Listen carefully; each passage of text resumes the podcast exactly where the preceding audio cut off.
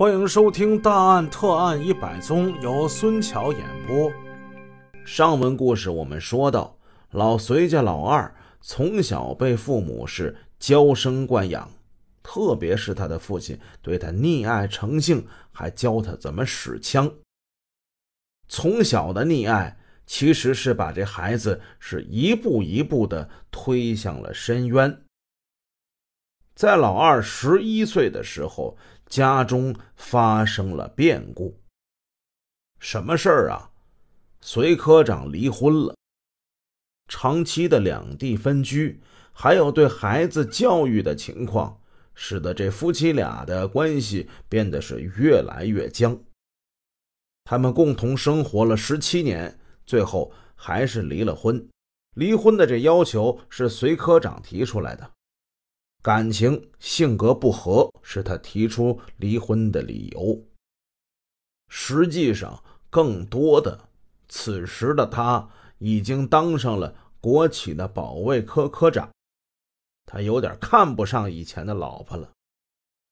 这一离婚就得分家，财产可以分，孩子怎么分呢？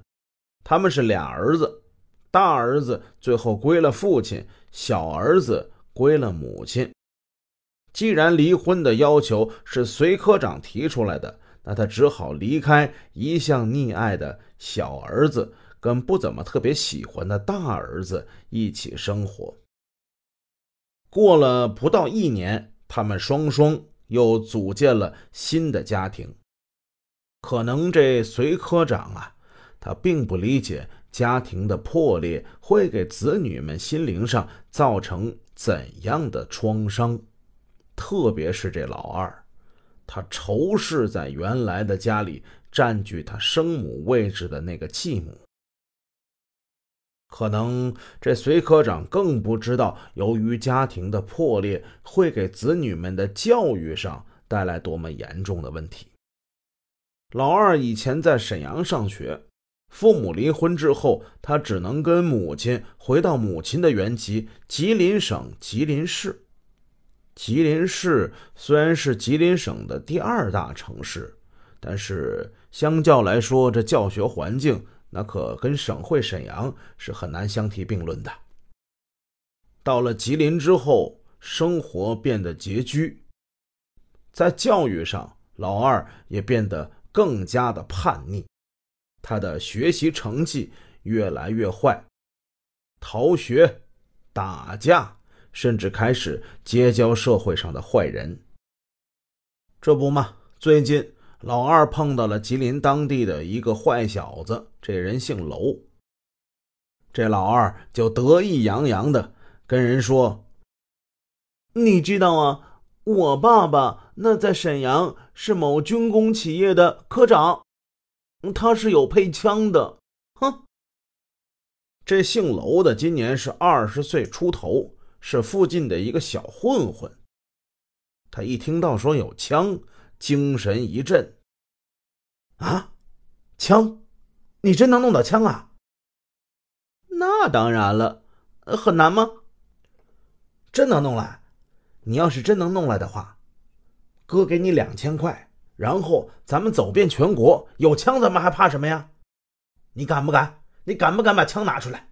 你要是能把枪拿出来，咱们去全国哪儿咱都不吃亏。啊，好啊，有什么难的？就这么办了。老二下定了决心。次日，他偷了家里的一块手表，给母亲写了一份遗书，便跟这姓娄的一起乘火车南下去沈阳了。路上无话，老二出现在隋科长的面前了。此时的隋科长并不惊讶，因为前妻已经给他打过电话，说孩子写了一份假遗书，偷了自己家里的手表，逃学出来了。当爸的此时就应该把孩子给送回吉林，可是他呢，不仅没有对小儿子严加管教，反而继续对他姑息与放任，让他在沈阳待着，一待就待了一个多月。这段时间，隋科长已经感觉到小儿子的思想品质在急剧的变坏，但是他却漠然视之。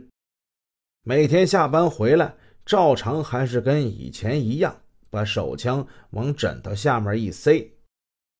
老二一见了，暗喜，这不还是老地方吗？多次的试探把手枪拿出来玩弄，隋科长也不当回事儿。看看这爷俩，心怀恶意的儿子是为盗枪而来，可这浑浑噩噩的父亲。却只顾沉溺于父子重逢的天伦之乐，浑然不知，从客观上也为他提供了方便。就这样的人，还在国企的保卫科当干部，其实是一种天大的讽刺啊！老二这一住就是很长一段时间，姓楼的那个人产生了一些畏难的情绪。最后一个人独自离开，使他跟老二原来的计划流了产。但是老二他却不甘心，又在琢磨新的鬼主意。回到了自己的原住地，自己这一亩三分地儿，他再熟悉不过了。过去的小伙伴这几年不见，也都长大。老二他秘密纠结了几个厌学的孩子，就跟他们说。你们知道这回我为什么回来吗？我告诉你们，我要弄枪，我要跑啊！你们几个跟着我不？跟我一起去吉林，吉林可好了，比沈阳大多了。你见过山洞吗？我们那有山洞，山洞里什么都有。老二在这帮孩子里从小就是孩子王，只见他吐沫横飞，说的是绘声绘色。说要带领这帮孩子以后去山里打游击去。这些话，我们的听友听完之后觉得可笑，其实并不奇怪，这是涉世未深的孩子说的话呀。这番话，这就是血案的前奏。他想成立游击队打游击，游击队没枪能行吗？他必须得偷枪，偷枪太容易了。还是那个老地方，他太容易得到了。一晃又过去半个来月，隋科长觉得让老二一直待在沈阳不行，他买了次日返回吉林市的火车票，准备把孩子送回吉林。这让老二心里觉得很烦乱，他觉得再不偷枪，机会可就没有了。这天上午，他从家里偷出了一些衣物，偷出来一千元的现金和五百元的美元。当天晚上吃完晚饭之后，他这继母发现立柜里的衣服有被人翻动的痕迹，现金数目也不对，便产生了怀疑，把正在厨房为老二洗衣服的隋科长。给叫了过来，让他一起翻找查验。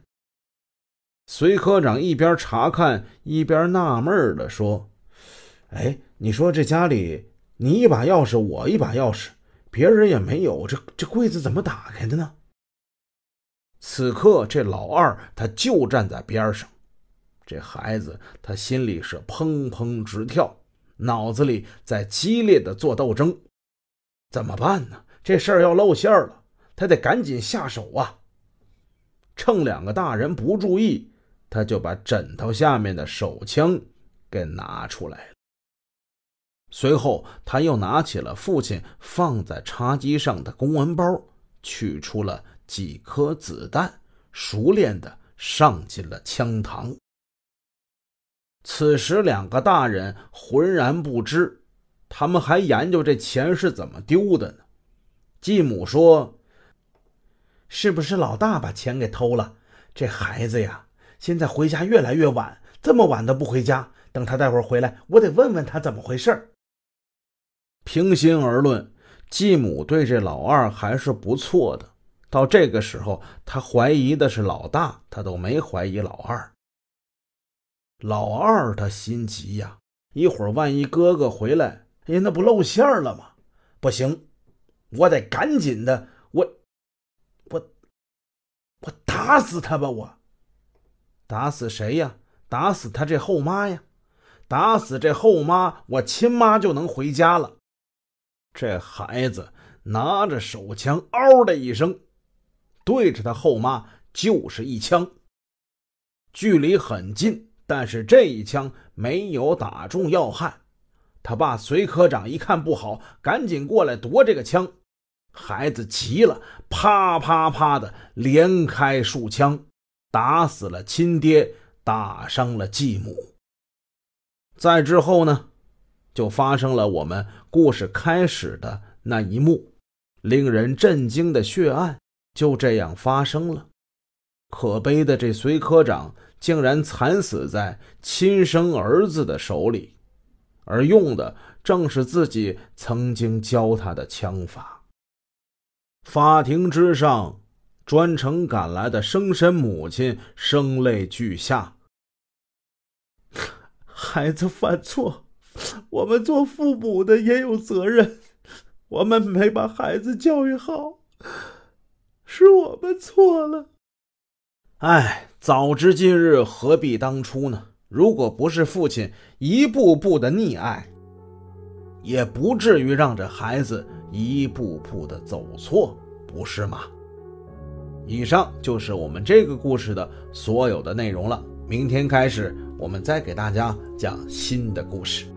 如果喜欢，欢迎点赞加关注。